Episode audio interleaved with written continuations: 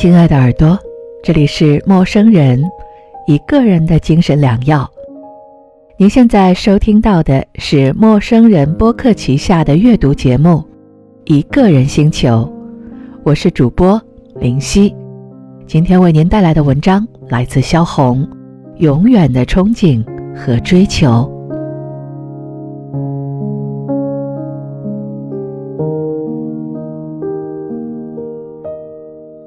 一九一一年，在一个小县城里边，我出生在一个地主家里。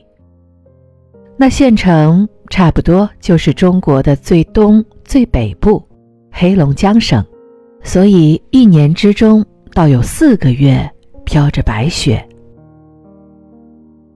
父亲常常为贪婪而失掉人性，他对待仆人，对待自己的儿女。以及对待我的祖父都是同样的吝啬而疏远，甚至于无情。有一次，为着房屋租金的事情，父亲把房客的全套的马车赶了过来。房客的家属们哭着诉说着，向我的祖父跪了下来。于是。祖父把两匹棕色的马从车上解下来，还了回去。为着这两匹马，父亲向祖父起着整夜的争吵。两匹马，咱们是算不了什么的，穷人这两匹马就是命根儿。祖父这样说着，而父亲还是争吵。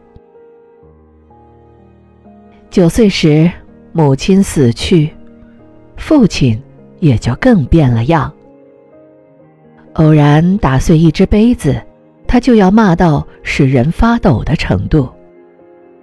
后来，就连父亲的眼睛也转了弯。每从他身边经过，我就像自己的身上生了针刺一样。他斜视着你。他那高傲的眼光从鼻梁经过嘴角，而后往下流着。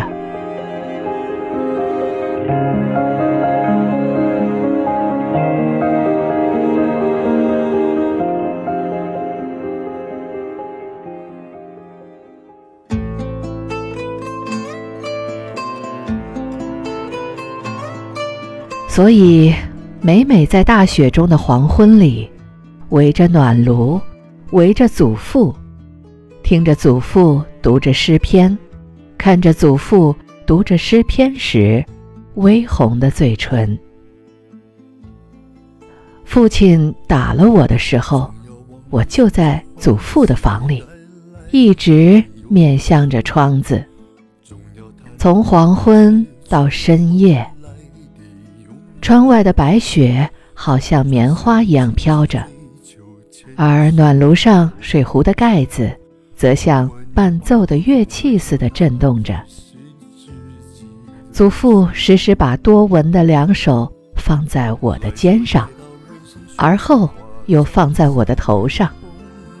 我的耳边便响着这样的声音：“快快长大吧，长大了就好了。”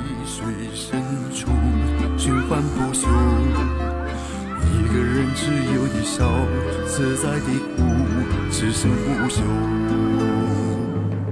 二十岁那年，我就逃出了父亲的家庭，直到现在，还是过着流浪的生活。长大是长大了，而没有好。可是从祖父那里，知道了，人生除了冰冷和憎恶之外，还有温暖。和爱，所以我就向着温暖和爱的方面，怀着永久的憧憬和追求。